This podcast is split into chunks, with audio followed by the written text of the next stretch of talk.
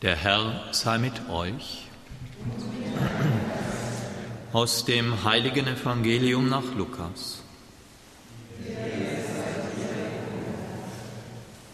In jener Zeit trieb Jesus einen Dämon aus, der stumm war. Als der Dämon ausgefahren war, da konnte der Mann reden. Alle Leute staunten, einige von ihnen aber sagten, mit Hilfe von Beelzebul, dem Herrscher der Dämonen, treibt er die Dämonen aus. Andere wollten ihn auf die Probe stellen und forderten von ihm ein Zeichen vom Himmel. Doch er wusste, was sie dachten und sagte zu ihnen, jedes Reich, das in sich gespalten ist, wird veröden, und ein Haus ums, ein Haus ums andere stürzt ein. Wenn also der Satan in sich selbst gespalten ist, wie kann sein Reich dann Bestand haben? Ihr sagt doch, dass ich die Dämonen mit Hilfe von Beelzebul austreibe. Wenn ich aber die Dämonen durch Beelzebul austreibe, durch wen treiben dann eure Söhne sie aus? Deswegen werden sie eure Richter sein. Wenn ich aber die Dämonen durch den Finger Gottes austreibe, dann ist das Reich Gottes schon zu euch gekommen. Solange ein bewaffneter, starker Mann seinen Hof bewacht, ist sein Besitz sicher. Wenn ihn aber ein Stärkerer angreift und besiegt, dann nimmt ihm der Stärkere seine ganze Rüstung, auf die er sich verlassen hat, und verteilt seine Beute. Wer nicht mit mir ist, der ist gegen mich und wer nicht mit mir sammelt, der zerstreut. Evangelium unseres Herrn Jesus Christus.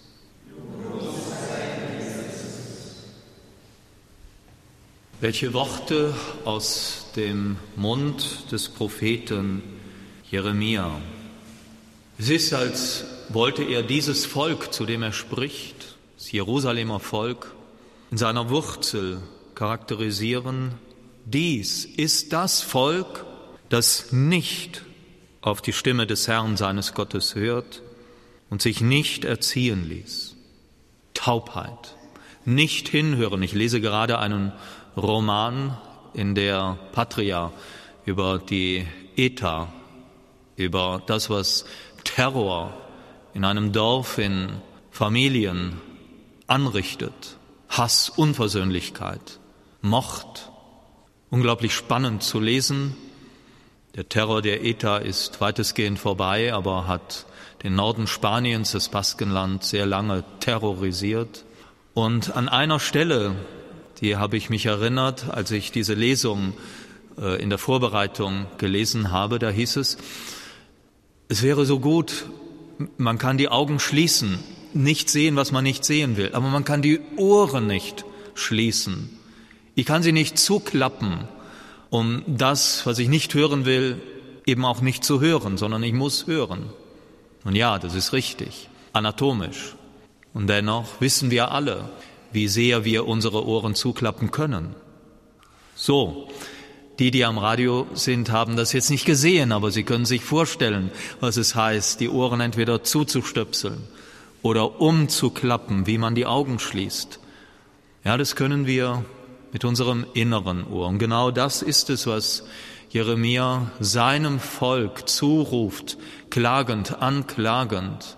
Den Rücken kehrt ihr mir zu, nicht euer Antlitz. Ich möchte dein Gesicht sehen, nicht deinen Rücken. Was würde er heute der Kirche sagen? Was würde er dieser Gemeinde sagen? Spekulation der Kirche in unserem Land auch charakterisiert dadurch, dass sie nicht hört, nicht hören will? Was würde er mir sagen? Ich selber glaube, dieses Wort, es geht gewissermaßen mitten durch mich, mitten durch die Kirche, mitten durch unsere Gemeinde hindurch. Es gibt die Menschen, die versuchen zu hören.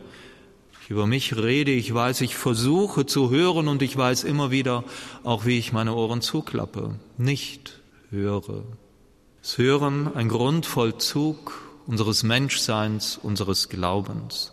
Und dieser, dieser Text, dieser so eindringliche, im Grunde genommen auch zu Herzen gehende Text. Er hat mich an einen Kanon erinnert, der gewissermaßen die Medizin sein könnte, den Sie alle kennen. Schweige und höre, neige deines Herzens Ohr, suche den Frieden. Vier Verben, wunderbare Verben, schweigen, hören, neigen, suchen. Wir leben in einem, einer Zeit der Inflation, ich möchte fast sagen des Durchfalls von Worten. Worte, Worte, Worte. Und so wenig Schweigen. Schweigen ist, und Schweigen ist mehr als nur einfach nichts sagen. Schweigen ist, ich gebe mich dahin, wo ich hören kann. Ein, jemand, der redet, kann nicht hören. Das Schweigen, das in die Stille geht. Das innere Schweigen, das betende Schweigen, das mich disponiert, hören zu können eine Grundhaltung des Betens. Beten ist ja nicht ständig auf Gott einzureden. Beten ist hören und dazu muss ich schweigen. Schweige und höre. Wenn unser Reden, unsere Worte nicht aus dem Schweigen kommen, dann sind es entweder oberflächliche Worte, dann sind es Worte, die überflüssig sind, dann sind es Worte, die man oft besser nicht sagt, und das Hören eben nicht, nicht, ja, nein, beides. Zu Gott hinhören, zu Mitmenschen hinhören und in mich hineinhören.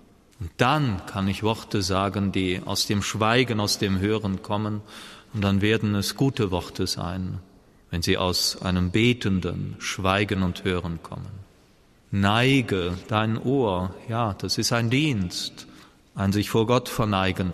Sich ein Verneigen vor dem Mitmenschen, dem ich zuhöre.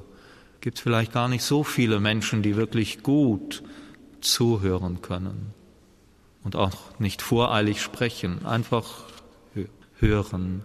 Welch großer Dienst. Es ist eine, kann nur aus der Demut kommen, an sich neigen noch einmal vor Gott und vor dem anderen, sich hinneigen und suchen wo den Frieden suchen, ja, wo unser Beten, unser Schweigen, unser Hören ja zu einer inneren Haltung wird, da werden wir dem Frieden dienen, inneren Frieden, dem äußeren Frieden. Aber wir werden vor allen Dingen Gott dienen und wir werden zu einer Kirche, wir werden zu einem Volk Gottes, wir werden zu einem Getauften, zu einem gläubigen Menschen, der aus dem Schweigen, aus dem Hören immer wieder neu sucht, Herr, was willst du von mir? Was ist dein Wille für mich persönlich, für uns als Kirche, für uns als Gemeinde? Dieser Text, den wir gehört haben aus dem Munde des Propheten Jeremia über Jahrtausende hinweg in unsere Zeit, ich glaube, er hilft uns, uns zu besinnen und einfach zu schauen, was ist die wahre, die echte, die gute Haltung vor Gott und voreinander und vor uns selbst. Nicht den Rücken, sondern das Antlitz zuwenden und aus dem Schweigen, aus dem Hören, aus dem guten Reden, aus dem sich hinneigen und aus dem immer wieder neu suchen, auf Gott und auf unsere Mitmenschen zuzugehen und darin auch sich selber immer tiefer zu finden. Amen.